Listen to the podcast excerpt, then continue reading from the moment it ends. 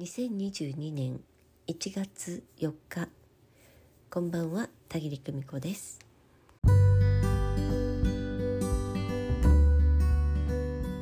答えは最初からあるのではありません。人生上で答えありきのものはありません。やってみたらわかる。そう言うと雑すぎるでしょうか。けれどどれだけ人から体験談を聞いたり本を読んだり教わってみたりしても実際にはやってみないとわからない。この世はそんなことだらけです。学校の勉強だったら常に答えがありました。その模範解答通りのことをやっていればよかった。解き方を覚えて一通り解いてみて回答集に書かれている答えと同じなら丸間違っていたら×いつだってその気になれば丸にたどり着くことができました。ブログを読んでくださる賢い皆さんはいつだって疑問を持たずに最速最短でその答えを導き出した方ばかりでしょうね。そして優秀な成績を収めていらっしゃった方。しかしこの人生を生きるとなると話は別です。どこを探したって模範解答はありません。誰のどの事例を当てはめようとしたって自分の人生にはしっくりこないのです。部分部分理解できたり共感したり分かったようなつもりになったりもするけれどいざ自分に起こった問題を誰かの事例に当てはめて納得しようとすると全く納得できないどころか余計に生きにくくなったりします。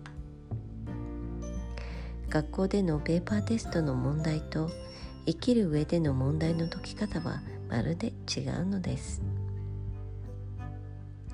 私たちは常に正しい解き方と答えありきで進もうとします。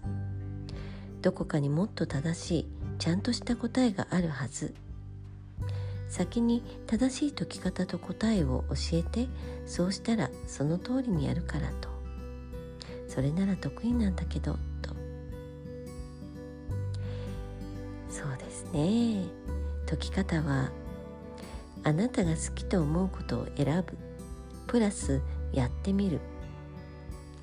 あなたが心地いいと思うことを選ぶ。プラスやってみる。あなたが嫌だなと思うことを選ぶ。プラスやめてみる。あなたが心地よくないと思うことを選ぶ。やめてみる。そして回答はいつも最終的にはイコール幸せに笑って生きるあなた。とてもシンプルです。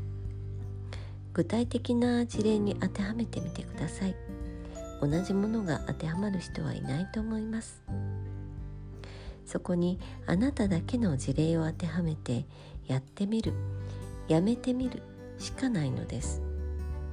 もしその先に幸せに笑っているあなたがいないのであればもう一度やり直してみてください。あなたがどんなことで幸せを感じどんなことで心底笑えるのかそれはあなたにしか分かりません。答えをやってみた後に分かると知っていてください。行動して分かる。やってみたら分かる。どんなに人の成功談失敗談を聞いてみても自らやってみるまでは分からないんです。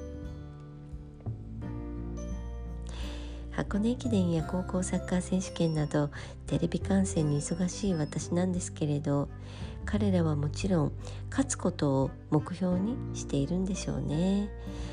表向きには勝つことが答えなんでしょう。けれど本当のところは勝つまで頑張れた自分。頑張った後に見た景色。勝つまではいかなかったけれど大きなことに挑戦できた自分の心境。とにかくその経験を積むことができた自分をそこで味わったこと全てが何よりの財産でそれぞれのお答えなんだろうと思います。答えはいつも後からわかります。決めて行動してみたその後にです。今夜もご訪問くださいましてありがとうございました。それではまた明日。おやすみなさい。バイバイ。